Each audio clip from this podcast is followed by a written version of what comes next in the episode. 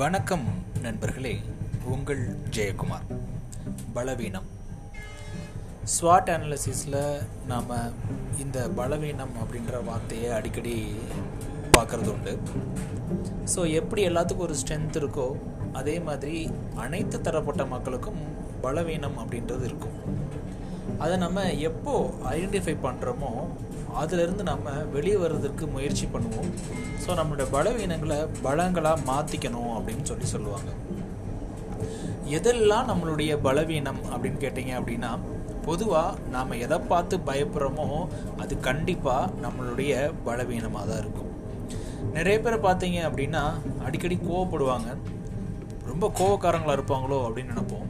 இல்லை. அது அவங்களுடைய இயலாமையை வெளிப்படுத்தக்கூடிய ஒரு விதமான உணர்ச்சி தானே தவிர அவங்க ஆக்சுவலாக அப்படி கிடையாது. ஸோ அவங்க அந்த இடத்துல பலவீனமாக ஃபீல் பண்ணுறாங்க அதனால் அந்த இடத்துல அவங்க கோபப்படுறாங்க அப்படின்னு நான் நினைக்கிறேன்.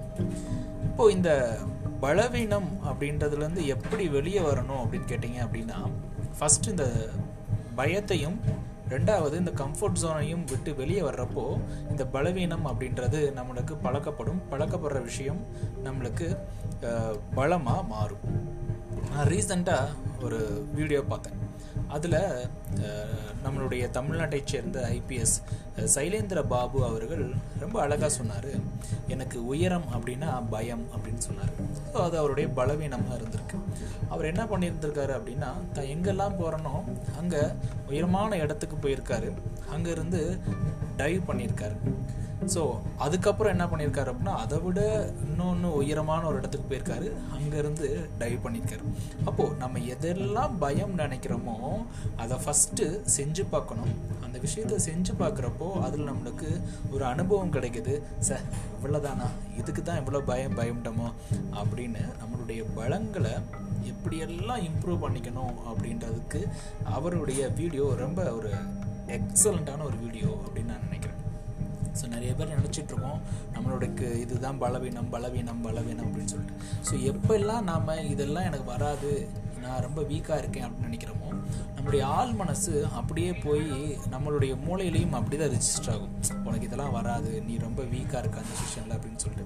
ஸோ எப்போ நம்ம அதெல்லாம் மீறி ஒரு பாசிட்டிவாக நாம் ஒரு விஷயத்தை செய்ய ஆரம்பிக்கிறோம் நம்மளுக்கு எது வராதோ அதை செய்ய ஆரம்பிக்கிறோமோ we will become a expert for example நீங்கள் உங்களுக்கு மேடை பேச்சு அப்படின்றது ஒரு பயமான விஷயமா இருக்குது நீங்கள் அதில் வீக் நினைக்கிறீங்க அப்படின்னா அதை திரும்ப திரும்ப நீங்கள் ரொட்டீனாக பண்ணுறப்போ உங்களுடைய பயங்கள்லேருந்து வெளியே வந்து நீங்கள் கம்ஃபர்ட் ஜோன்லேருந்து வெளியே வந்து அது தொடர்ச்சியாக பண்ணுறப்போ அது தொடர்ச்சியாக அனுபவிக்கிறப்போ அதுலேருந்து நிறைய நீங்கள் பாடங்கள் கற்றுக்கிறப்போ you will become a expert so you want to expert அப்படின்னா உங்களுடைய பலவீனங்களை நீங்கள் பலங்களாக மாற்றணும் கண்டிப்பாக உங்களால் முடியும்.